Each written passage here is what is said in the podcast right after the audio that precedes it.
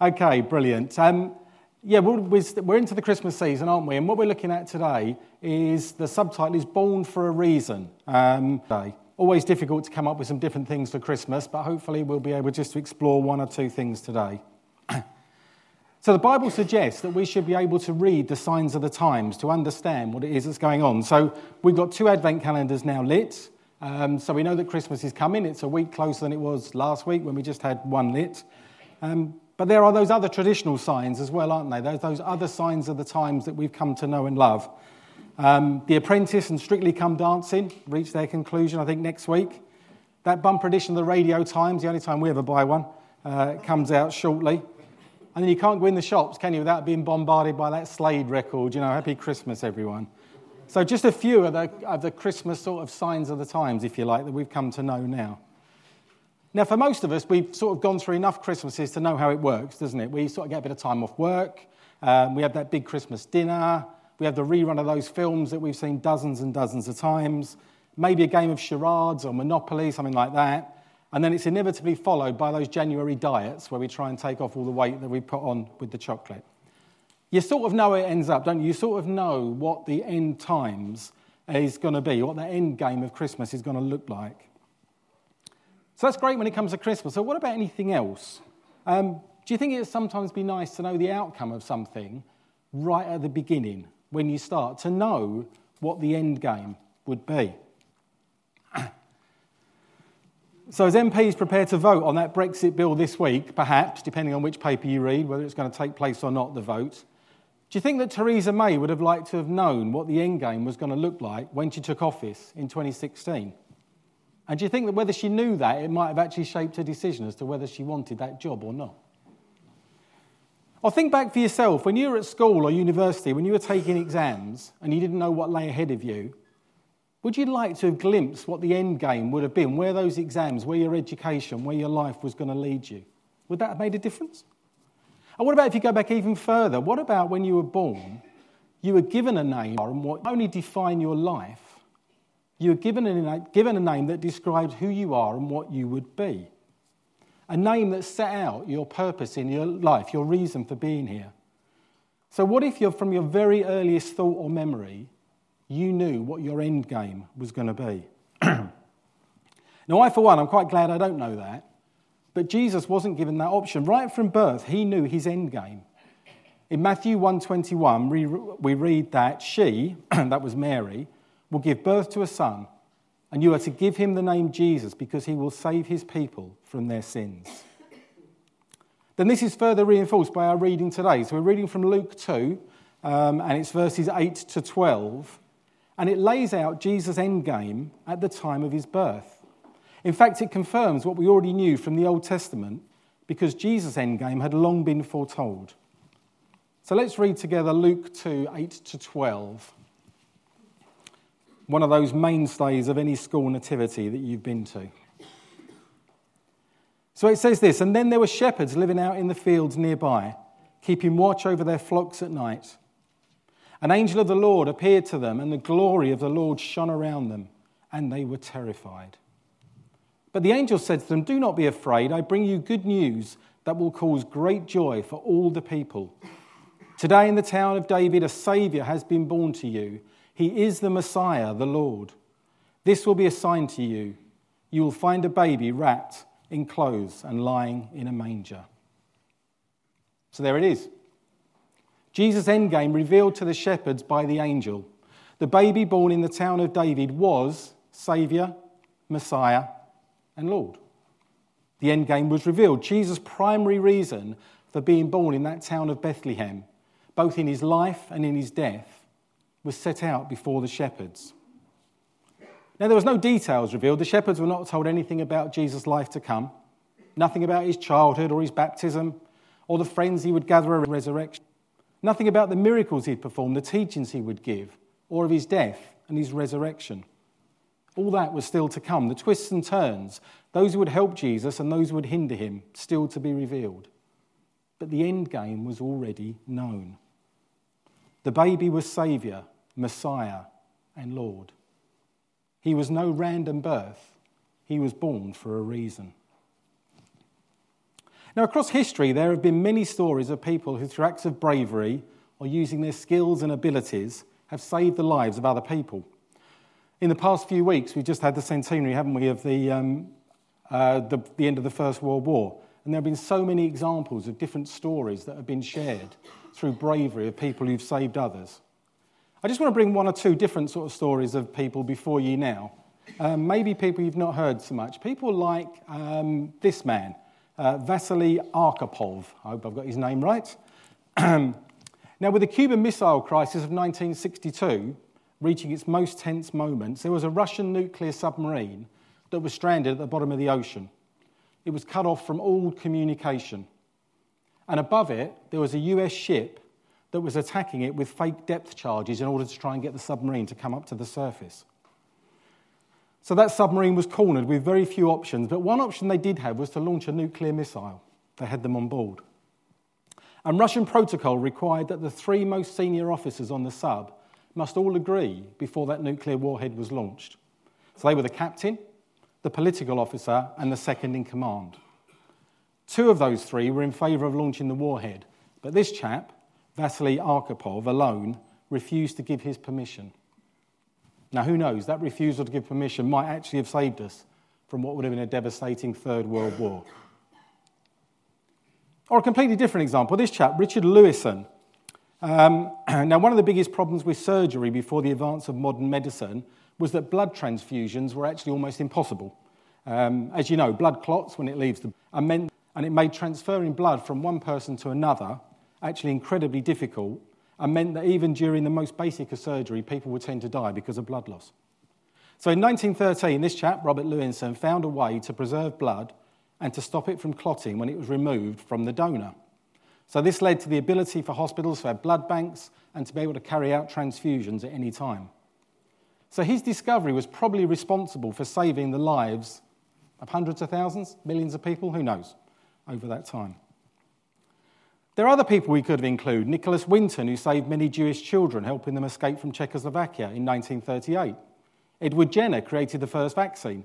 Stanislav Petrov, who in 1983 refused to believe his computer system, telling him the Americans had launched nuclear missiles at Russia.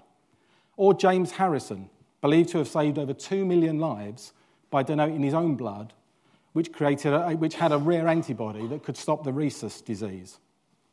There are many, many people, for all I know, perhaps some even sitting here, that have saved the lives of another person. These are all people whose acts and skills and decisions should be rightly applauded. But even though they may have saved others, even Harrison, whose blood has saved millions, they are not the Saviour. There is only one Saviour. It was that baby that was revealed to the shepherds. We read this in Acts 4 8 to 12.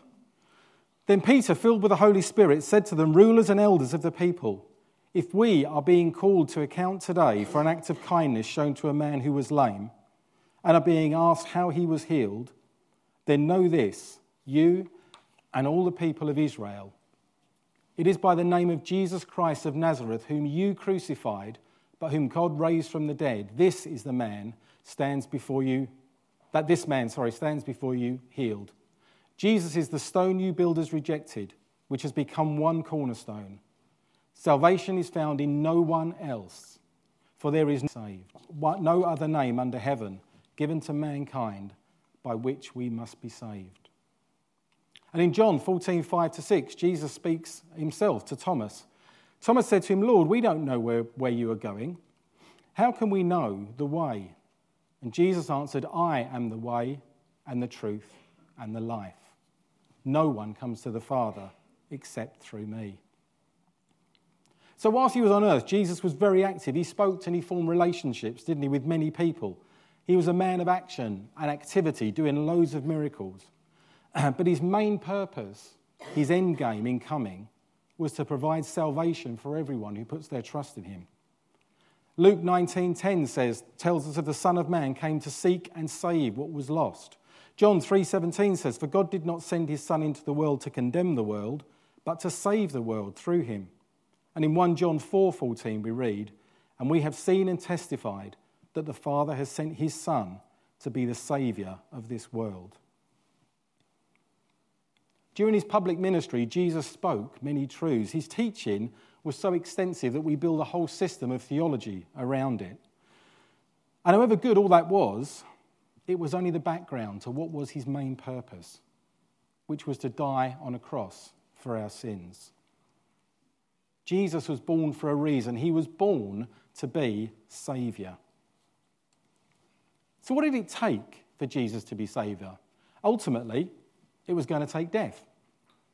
But arguably, it was going to take something even more extraordinary, remarkable, and challenging. The very thing that we read about this morning. To become the Saviour, Jesus had to arrive on the earth as fully man. That which was infinite had to become finite. That which was outside of time had to become subject to time's laws and time's constraints. The creator was going to become the created. The sustainer became the dependent. And I think this, for me, is actually the single greatest and most profound act of compassion imaginable.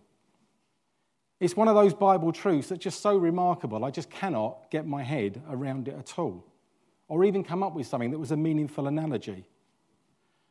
The closest I could imagine is that as a human being, I'd be prepared to live and be constrained in the form of an ant. All those powers and abilities and capability for thought, which I have as a man, instantly lost as I grapple with what it is to be an ant. But even that analogy does not come anywhere near close to the reality of what Jesus was prepared to give up when being constrained in the form of a man, in the form of a baby, born to be Saviour. I just can't start to imagine the frustration and the limitation that Jesus must have gone through when he was going through that. This was certainly no random birth. Jesus was born for a reason the incarnation of God and the Saviour of the world. Now, the Bible has some other stories of people that were born for a particular reason. Um, let's start in the Old Testament and we'll just run quickly through the story of Esther. now, at a very young age, little orphan Esther was scooped up by her uncle Mordecai and raised within the strict Jewish tradition. She lived amongst the displaced Jews forced into exile by the Babylons, by the Babylonians because of their assimilation into the pagan worship of their neighbors. Esther finds herself living in Susa, a crucial Persian town at the crossroads of significant military, political, and cultural importance, and it was governed by King Xerxes. Esther's ascendancy to the throne is the ultimate rags to riches story. She was plucked from that Jewish obscurity into the court of the famous Persian king, and there she became God's instrument. Now, here's a bit of a spoiler alert for those of you not read it. By the time we get to the end of the story, Esther becomes a hero. She saved her country, she saved her people. Her husband, the king, adores her. And the cherry on the top is that her uncle Mordecai is promoted to become Persia's prime minister. No worries of Brexit for him, I assume. But the verse which I want to draw our attention to comes from chapter 4 and verse 14. This is Mordecai speaking to Esther. For if you remain silent at this time, relief and deliverance for the Jews will arise from another place. But you and your, fa- uh, you and your father's family will perish. And who knows, but this you have come to your royal position for such a time as this. Esther's life had taken many twists and turns, some seemingly for good, some seemingly for ill. But they'd all come together at that one point. They all come together at that place where she had the opportunity to save her people. Esther was born for that time, for that very reason. Now, she could have chosen to stay quiet, and God would have delivered the Jews by another route, but she chose to fulfill her destiny, if you like. She chose to speak out at that time. So let's move, let's move forward a few hundred years um, to the New Testament and let's have a quick look at Paul, who was once known as Saul. So, Saul of Tarsus was a Pharisee in Jerusalem. After the crucifixion and the resurrection of Jesus Christ, he swore to wipe out the new Christian church. In Acts 9:1 it says that he was breathing out murderous threats against the Lord's disciple. Saul obtained letters from the high priest authorizing him to arrest any of those followers of Jesus that were in the city of Damascus. But as we know, on the road to Damascus, Saul was struck down by a blinding light. And Saul heard a voice say, Saul, Saul, why do you persecute me? When Saul asked who was speaking, the voice replied, I am Jesus, whom you are persecuting. Now get up and go into the city, and you will be told what you must do. Saul was blinded, so they led him into Damascus to a man named Judas. And for three days, Saul was blind and didn't eat or drink anything. Meanwhile, Jesus appeared in a vision to a disciple in Damascus named Ananias and told him to go to Saul. Ananias was afraid because he knew that Saul's reputation as a merciless persecutor of the church. So let's pick up the story in Acts 9 and verses 10 to 15, which says this In Damascus, there was a disciple named Ananias. The Lord called him in a vision. Ananias? Yes, Lord, he answered. The Lord told him, Go to the house of Judas on Straight Street and ask for a man from Tarsus named Saul, for he is praying. In a vision, he has seen a man named Ananias come and place his hands on him and restore his sight. But Lord, Ananias answered, I have heard many reports about this man and all the harm he has done to your holy people in Jerusalem. And he has come here with authority from the chief priests to arrest all who call on your name. But the Lord said to Ananias, Go, this man is my chosen instrument to proclaim my name to the Gentiles and their kings and to the people of Israel. So, like Esther, Paul too was born for a reason. He was born to bring God's word and the name of Jesus to the Gentile people. And like Esther again, he could have turned away from that purpose, but he chose to do that thing that he was born for. So, what about us? Because the difficulty with using some of those Bible examples is that generally the people go on to do absolutely amazing and wonderful things, don't they? So, Esther saved her people, Paul kick started Christianity amongst the Gentiles. And sometimes it's not easy for us in our own lives to associate with those people doing those grand things.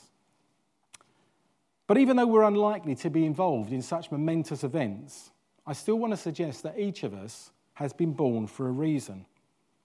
That is a reason aside from being who we are as either a daughter or a son or a parent or a sibling, whatever it may be. All of those reasons are, of course, important in their own right. But I want to argue that even beyond that, that God has reasons for all of us to be here at this very time. Like Esther and Paul, we were born for a time such as this. So let's just take the last few minutes this morning and let's just consider what some of those reasons might be. 1 Peter 3:15 says, "But in your hearts revere Christ as Lord. Always be prepared to give an answer to everyone who asks you to give the reason for the hope that you have. But do this with gentleness and respect." Now Jesus came to the earth as we've already heard to live amongst us. But we're already here. We're living amongst people who don't know him. And Jesus says that one reason that we're here is to be prepared to give an answer. One of the Christian teachers from whom I've learned a great deal is a man called Alan Hirsch. And he advocates that as Christians, we should live closely within our communities such that we take church to the people rather than invite the people to the church. And his co author, Michael Frost, says that we need to get close enough to people so that our lives rub up against their lives and that they see the incarnated Christ in our values and beliefs and practices. So we should be close. We should take our part in the community. We should be an integral part of what goes on in Billericay and around it. And that through that, people will start to see the incarnated Christ. And that's what it's about, about being prepared to give an answer. It doesn't have to be in words, it can be through our values and our actions as well. Okay, a second reason can be found at the end of the section on the body of Christ in 1 Corinthians 12 27, which concludes by saying, now, you, that is each of us, are the body of Christ, and each one of you is a part of it. So each one of us has a role to play in God's kingdom. Whatever your skills, our talents, our giftings, there is a, and insert your own name in the space, shaped gap for you in the body of Christ, waiting for you to fill it. And when we choose to fill that gap, the whole body of Christ functions better. We all benefit. So, taking my place in the body of Christ, however small and insignificant I might think it is, is another reason why I am here now. A third reason is that we're here to show love. In Romans 12, there's a whole bunch of things that we're asked to do to show love in action. So let's be devoted to one another, to honour one another, to keep our spiritual fervour when serving the Lord, to be joyful in hope, to be patient in affliction, to be faithful in prayer, to share with people in need, to show hospitality, to rejoice and mourn with those that rejoice and mourn, to live in harmony, not to be proud, to be willing to associate with people of low position. There are more, but I was running out of space on the slide, so I stopped. Every time we demonstrate love in action, we're like Esther and Paul. We're choosing to fulfill part of that reason that we're actually here for. And if you remember, a couple of weeks ago, London City Mission were here, and Roger spoke of a man named Peter who sat near the entrance of the underground station. And how moved that man was when, after a couple of weeks, Roger came back, not to give him something else, but that he actually remembered his name. So, that act of kindness and Roger's willingness to share with people who are in need and to associate with people of a low position was one of the reasons that Roger's life had developed as it had. Now, in the grand scheme of things, it may seem small. It's unlikely that that man, Peter, will ever save his people or be instrumental in the establishment of the Christian faith. But I think we can be in little doubt that that, that meeting was one of the reasons that Roger was able to demonstrate God's love in action. So take a close look at that list from Romans 12. What is it that particularly stands out to you? Is being faithful in prayer part of the reason that you're here? Is it showing hospitality or showing empathy with those who mourn? These are just some of the reasons why it is that we're here. So, in conclusion, right from birth, even from well before birth, Jesus knew the end game of his life. He was born to be the Saviour of the world. This was the reason for which he came. Now, we're thankfully unlikely to know our own end games, but the Bible does provide us with some pointers as to the reasons why we're here to give an answer for the hope that is in us, to take our place in the body of Christ, and to demonstrate God's love in action. We may not be the Saviour of the world, but by our values, beliefs, actions, and demonstrations of love, we may just introduce someone to Him. Shall we pray?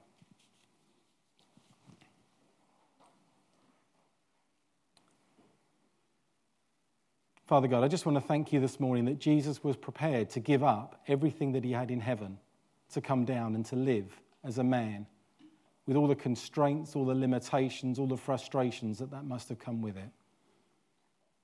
Father, I just cannot imagine what that must have meant to be able to do that. And yet, Jesus was prepared because of his great love for us to come down and be a man for 33 years and to live on this earth. Father, we just give you thanks that even from the outset, he knew what he was going to be. He knew what it was going to take. He knew that death awaited him, and a significant death at that. And Father, we just want to thank you for him. We want to thank you for his life on this earth. We want to thank you for all the things that he said and did and the, uh, the people that he met and the friendships he formed.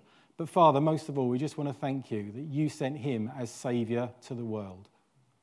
Father, I want to thank you that there is no other way that we can be saved, Lord. And as we get to Christmas time, Lord, and all the hubbub that goes on with it, the various things, Lord, the, the trappings that come with it, Father, may we just remember that born that day was a baby who was and is Saviour of the world. Father, we just give you thanks now. We just glorify your name and we just praise you. Amen.